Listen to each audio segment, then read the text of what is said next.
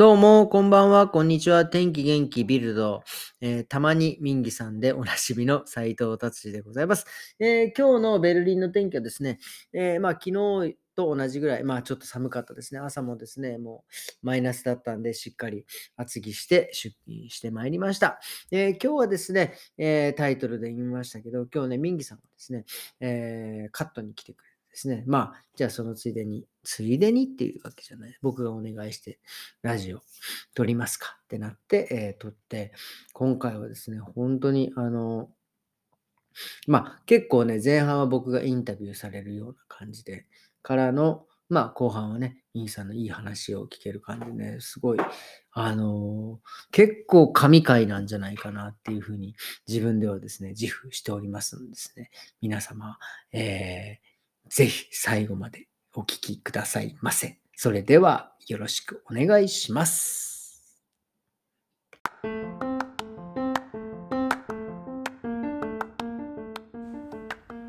はい、よろしくお願いします。え今日はですね、えーまたですね、えー今日カットにミンギさんが、えー来てくれてですね、えーそのついでにというわけではございませんが、えーラジオをね、また撮りたいということ、撮りたいというか僕があのお願い、懇願してですね、お願いしますっていうふうにて、今日も、えーミンギさんよろしくお願いします。いやあのお願いされたというか僕も達井さんとこうやって話すのは楽しいので いやいやいや。いや全然お願いされている立場ではないし もリンクヘアのポッドキャストに害がないようになんとか心かけようと思ってるんですがありがとうございます。はいいやさっきあの、はい髪を切りながらはい話聞いたんですけど、はい。あの小学生の頃からはい。日記をずっと書き書いてそうですね。本当ですか？本当ですね。ずっと書いてるとはそう。あの、休んだことがないっていう意味ですそう小学校ね6年生の時にその先生の課題でまあなんか一言日記みたいなはいのをやりましょうっていう課題があってでそれをその課題が終わったのにひたすら、えー46までやってるっていう ちょっと変態的な感じです。いや全然変態とは思わないんですけど 本当ですか？小学校6年生。6年生ですね。6年生だから12歳から始めたんでもうだから3430何年かですかね。35年すごいですね。気持ち悪いですね。なんかの記録みたいですね。いや日記をずっと書いてるっていう人ははい結構聞いたことありますけど、はい。小学生の頃に始めてはい。大人になってまで一度も欠かさなかったっていうのはうん。初めて聞きましたね。あ本当です。多分基本的に多分なんかその文章を書いたりするのは多分嫌いじゃないんですよ。あ好きなので、はい。多分それで続いたのかなっていうような感じでございます。じゃあは数数十年じゃないですか。い。30はい年以上、はい。はい。そうやって書いてると、はい。毎日毎日はい。文章があのなんだろうはい。文章のテンプレートが切れそうなんですよ。僕から想像すると。あー。あ僕ねあのこれまたちょっとず話がずれはしないと思うんですけど僕日記ってその日のうちに書かないんですよ。ああその日のうちにその日のことを書くと多分膨大な量に書きたくなっちゃうじゃないですか。なので僕の日記の書き方って本当にあの23日前のやつを書くんですよ。そうするとある程度の記憶記憶って削られてなんか自分の中で一番インパクトのあったことだけを書けるんですよ。なので僕はだから毎日毎日書いていますけど過去のことを毎日書いてるんです。あそう。でその目的ってもう本当にその多分基本僕ケチなんで なんか残しておきたいっていうことですよね。はいポッドキャストも毎日。そうそう毎日ね。日毎日やってます毎日。毎日。あの毎日やることいっぱいあるんですよ僕。でみ店が終わった後、ええ。あのえ家に帰って忙しいですね、まあまあまあまあまあまあ忙しいって言ってもルチが。もうね。まあまあまあねご飯食べてラジオ撮ってみたいな感じですよね。え文文章を毎日毎日、はい。過去を回想しながら書く。はってすごいですね。いいやいやいやいや。いやあの僕えの場合はうん。どうなんだろう？これ聞いてる方々多分僕の話より達治さんの日記の話の方がそあまりにもインそんなことはパクトが、そんなことはねすごすぎて。ええそんなことはないです、はい。うん。えあじゃあ今まで書いたうん。その日記の中ではい。印象に残っている文章とかありますか、ああ文章はですねこういうの書いたなっていうえっ、とですね僕だからその過去の自分に助けられるっていうようなのがあるんですよ。例えば小学校の時になんかそのこそ6年生の時に新しいトレーナーとかを、まあ、新しい洋服を着てったのに誰も気づいてもらえなかったみたいなことをちょっと悩んであでそれを自分が悩んでる時に見るとあこんなことで悩んでたんだって思うわけですよ。だから例えば今自分が悩んでることを未来の自分が見たらこんなちっちゃいことで悩んでたんだっていうふうに思えると今の悩みがなんてすごく軽くなってちょっと元気になる。で要は過去の自分に元気をもらうっていう感じですね。だからその書いてる言葉の内容というよりは事実をで元気になれるっていう感じですねでも事実を数日後にそうです。思い回想しながら再構成して、そうですね。で自分の思いもちょっと載せながら。載せます載せますそうですね。こういうふうに思ったとか、はうん。ああの、はい。リンクヘアはいでお仕事してなさると、はい。例えばあの月火水木やってると、はいはい。仕事の内容は月火水木は変わらないわけじゃない変わらないですね。すると月曜日あった出来事と火曜日にあった出来事を書くときに、あのどどういうところで差が出ますか？あー差がでもやっぱり毎日お同じお客さんはいらっしゃらないし毎日同じ髪型を作ってくれっていうのもないしだから本当になんか全然違います。でやっぱりその日その日で気づくことってやっぱすごくたくさんああるので、ーなんか、あの今の話を聞いててはい。ちょっと思うのは、はい。あの日記を書いている時と書いていない時の差を僕は今話聞きながら想像したんですけど、うん。書いてない場合はうん。多分月火水木をじゃなくてもう毎週毎週ずっと仕事をするとうん。多分人のなんて感覚的に残るのはうん。あのは反復していることが残ると思うんですよ。うーん。だ月火水木月火水木月火水木ってうん。反復していることがうん。一番鮮明な記憶として残ってうん。るけどそれはそれで体に染みついてるか、あの毎日毎日文章をうん。書くことによってうん。反復の中で生じる差を毎日見つけていく作業にも見える、うん。そうですね。うん、でそれを書かないとうん同じことが繰り返されられる日常、まあ、これは職業を持っている人たちだったらうん。みんな共感共感すると思うんですけどうん。もちろん差はあるし毎日毎日なんかなんかを感じながらうん。働いてますけどうん。なんか1年通してみるとうん。ななんだろう。こう大きな流れだったりとか、うん反復したものとかは残るけど、毎日毎日あった差は記憶に残らないと思うんにですよ。さすがですね。聞いてる分析家ですね。すごい相変わらず来てるな。すごいですね。い。やいやすごいですよ。うん。本当にその通りです。うん、でそういう話うん。あの似たような話を僕はすごく好きな映画評論家の方が、はいはいはい。あの映画を見るのも楽しいけど、うん。うん皆さんには文章を書く習慣を持ってほしいっていう話うん。をしたことがあるんですね。うん。それはまあ彼は1年通して数百本の映画を見ながら、はい。全ての映画にうん。まず星点をつけて、うん。で2行か3行の短いこう鑑賞文とかを残す仕事をやりながらうん。なんか目についたなんか大事な映画の場合ちょっと意味の大きい映画の場合はちょっと長い批評文を書いたりとかするんですけど年に数百本見てるとうん。その鑑賞を 毎回毎回にあの同じようには書けないじゃないですか。トランスフォーマーとアベンジャーズを見ても、うん。鑑賞は違うように書かなきゃいけないわけですよ。確かにね。似たような感じですけどね。アイアンマンと 確かに。アンマンと確かに。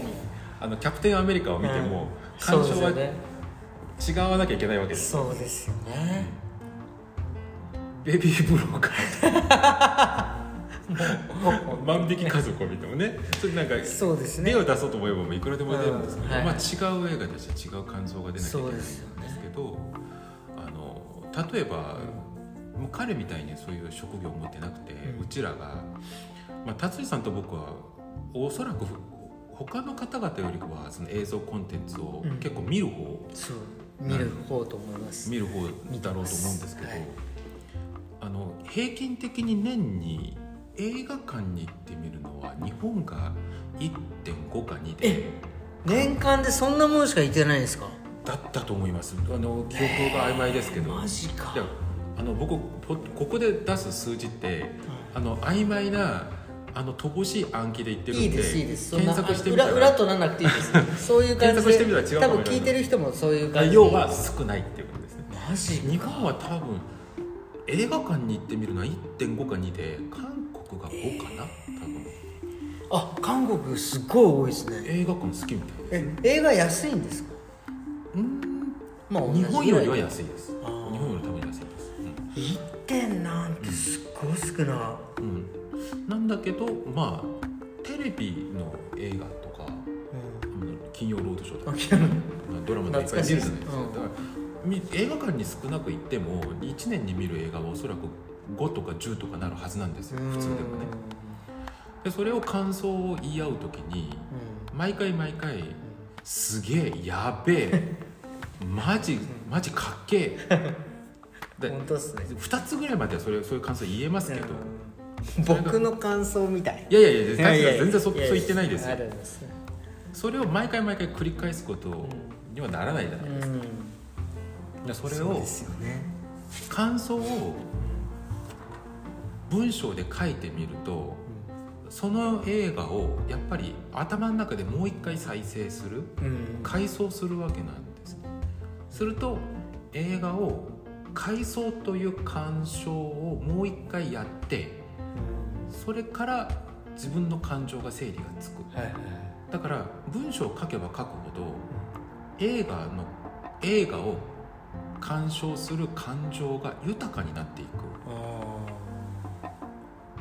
なるほどね。で日常の差が見えるのと同じで。うん。しかも達治さんがその回想的日記っていうすすごくなんか面白い書き方だなと思いましてで回想的日記を毎日書いてるあと二重の作業。だから毎日の差も出るし、うん。回想しながらその日をもう一回生きるわけじゃないですか文章の中で。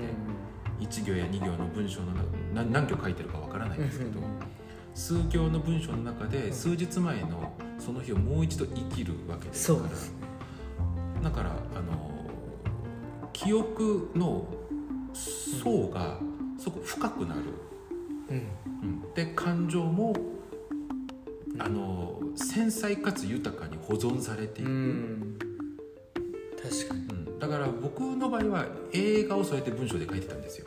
自分が映画の感想を書くのが好きで。いそうなんですか？いや初めて聞いた。いつ書いてるんですかそんなの？や別にどっかに出したわけじゃないですよ、ええ。あのちょっとフェイスブックに書いてみたり、へえ。なんか長く書くのが面倒くさい時は1行や2行ぐらいで書いたりとか。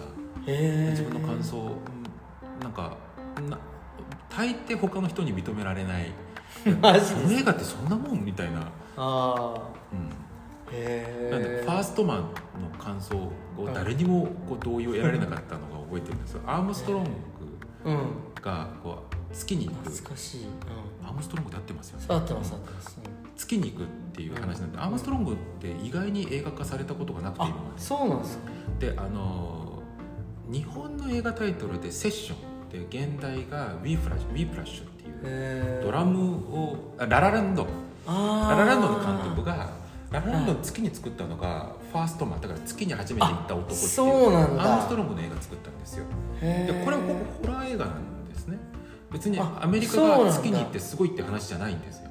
だ。からストロングそれはもうアポロ13号かなんかでも。そうそうそう。あれですもんね。アームストロング本人がすごく憂鬱な人で、うあのまあこの話がすごく長くなるんですけど、僕のその時の感想がうん。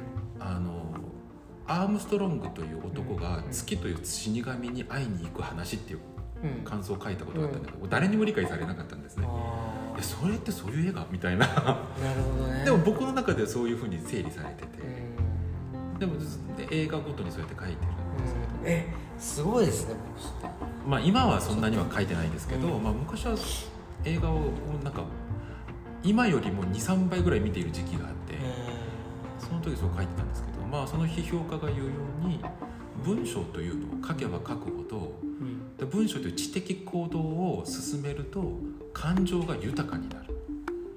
感情と知性がつながっていることを文章が見せてくれる。えーいい言葉ですね。だ知性っていうのは知識の量じゃないんですね、で思考の量だと思う。ん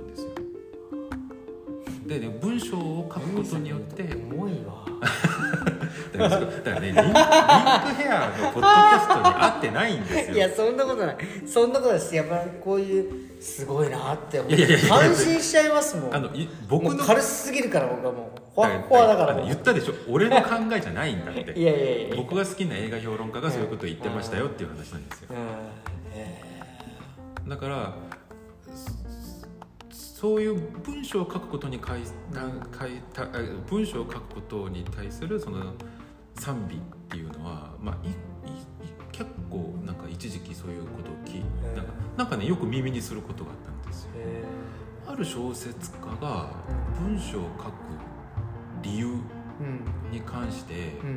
結構長々と説明したことがあったんですけど、それがね結構あの文章を書く行為そのものはあの文章を書く行為はうんとうんなんて言うんだろう。これ結論から言いづらいな、まあ、彼が出した例を言いますね。うん。あの防具の編集長だったかなおそらく、えー、これ雑誌検索してみると違うかもわかんはないいはいいいですただすごいファッション雑誌の編集長だった人、うん。男性の方だったんですけど、ん。まあ防具の編集長でヘッあのヘッドクォーターの編集長になると、へーファッション業界のもうセレブ中のセレブそうですよね。ものすごく華やかな世界に生きてた人が、あの交通事故で全身麻痺になってしまうんですね。でも意識はあるんですうよん。で彼が動かせるのはまぶたしかなかったらしいんです。へ目のまぶたしかなくて。えで病状にこう寝たきりになった状態でその事故になる前から付き合ってた彼女とあのあの目のあの目で文字を伝える約束を決めてそれをどうやって決めたかわからないんですけど。すごだからあの目が見えない人たちが読む本あるじゃないですか。そういうみたいに目でこうまぶたで何回まぶたをすればいいのか長くまぶたをして短くしてでモールス信号みたいに文字を決めたらしいんですよ。へそれで彼はまぶたで日記を書き始めるんです。えすごで自分の人生を全体を回想しながら今の日記を一緒に書いてそれを本で出版した直後に死んだんです。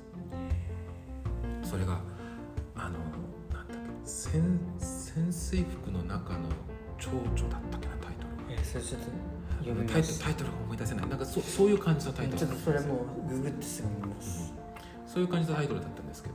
あのその例を出しながらこの例を説明してくれた作家さんが言ったのは人間は全身が麻痺した時でさえ文章を書くことができるんだと。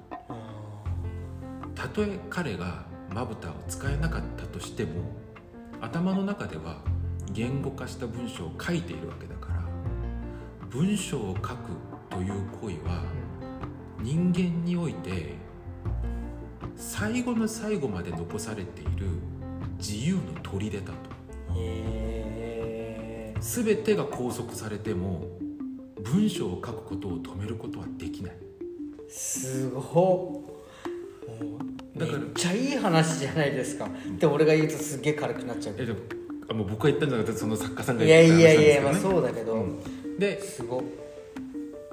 実際僕あの最近それを間接体験ししまして、まあ、僕が直接じゃないです。知り合いがあの5人逮捕されちゃったんですよ。5人って間違ってた間違って逮捕されちゃって。で検察はうん。起訴までしちゃってえ？裁判まで行ったんですよ、えー、マジっすか？起訴されたんだ。はい。それ相当じゃないですか？で彼は全力でうん。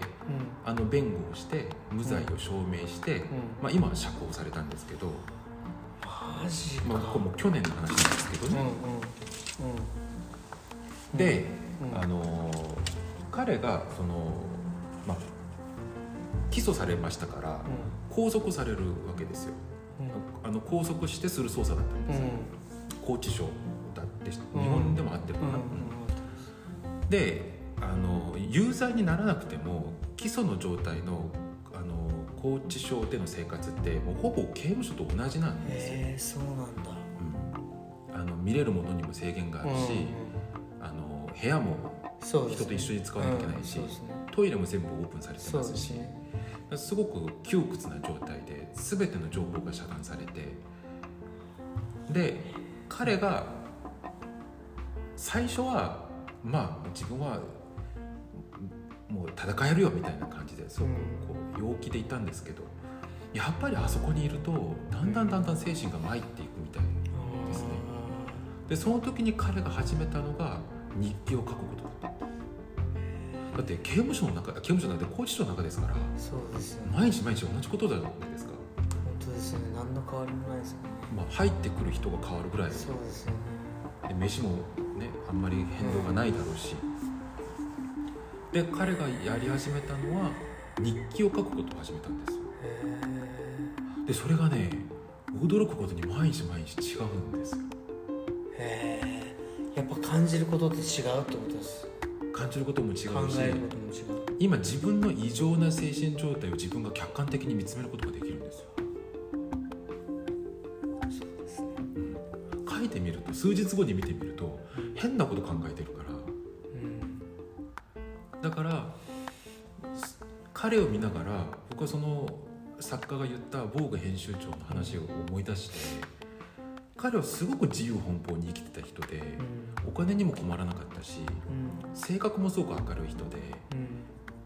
まあなんかすごく陽気で気さくのいいこう自由奔放な人だったうんんだけど、で5人逮捕という、まあ、ありえない状況を、まあ、運命的にも理解できないり不条理が自分の人生にのしかかったわけじゃない。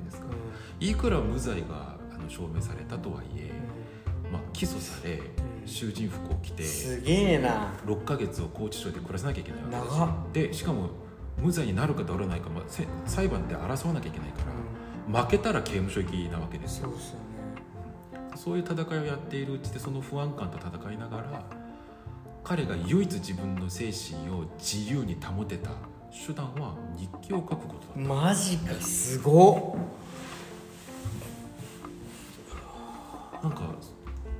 彼の日記を見ながらそれ感動しましたね。そんなあの僕の日記はいや。と軽いです。いや。いやあの痛い、まあ痛すぎる。いやいやいやれ例を極端なものを出したまでですけど、はいはい僕は小学生の頃から今まで自分の人生をそう階層的日記を書いているっていう話を聞いた時にちょっとうるっとしたんですよ、うんそのその人生が美しすぎて。え誰の？達治さんの。やめて、でそそうやって書いていく、えその記録っていうのは、うん、まあひ一つの歴史じゃないですか。そうですね。うん、なんかそういうのを聞いてると僕は日記とか書く習慣はないし、うん、自分の専門業ではいろいろ書きたかったりとかあの映画のことを書書いたはしますけどただ何かを言語化して思考することは楽しい方なんですね。だからまあ言語化して思考するって言ってもそれっぽく聞こえますけど要は喋ることが好きっていうことです。おしゃべりが好きな方ですがただそうやって自分に起きたことを一度ねあの状況が起きるうんっていう現象はそれは言語化されてないじゃないですうん。か多分現象なんです。そうですね。何が起きてもそれを自分の思考の中で1行や2行ないしうんまあ A4 数ページの言語化することによって全く違う新しい経験として生まれ変わるような気がするん確かですね。だって過去に数日前に起こったことなんて果たして本当に起きたか否かでさえに確かに。まあちょっともう哲学観念的に言えば哲学的に言えばうそんなの分からないんですよ。本当に起きたかどうかなんん。て、過去なんて確認のしようがないから、うん。変えられますからね。うん。なんだけど言語化された経験というのは確実に自分の経験としてそこに実存してるじゃないですか、だから実際に起きた現象よりも自分の文章の方が自分の人生においてはよっぽど実存的な経験なんじゃないかな。いや舘さんの話を聞きながらそう考えました。ーありがとうございます。なんかか恐縮してしまいました。あいやいや。だからあのねでリンクイヤーのポッドキャストに似合わないんだって。いやいやそんなことないです。いやたまにねやっぱこういういやなんかすげえ喋りましたねなんか。長くなっちゃいなんかねました10分ぐらいで終わろうと思ったのに。っていう。話してたらなんかいろいろね思い出して。すっごい楽しかったです。とりあえずまあ今日はもう長くなったんで、こんなところで終わりにしたいと思います。ミニさんどうも今日はありがとうございました。ありがとうございます。じゃあまた次回楽しみにしてください、さようなら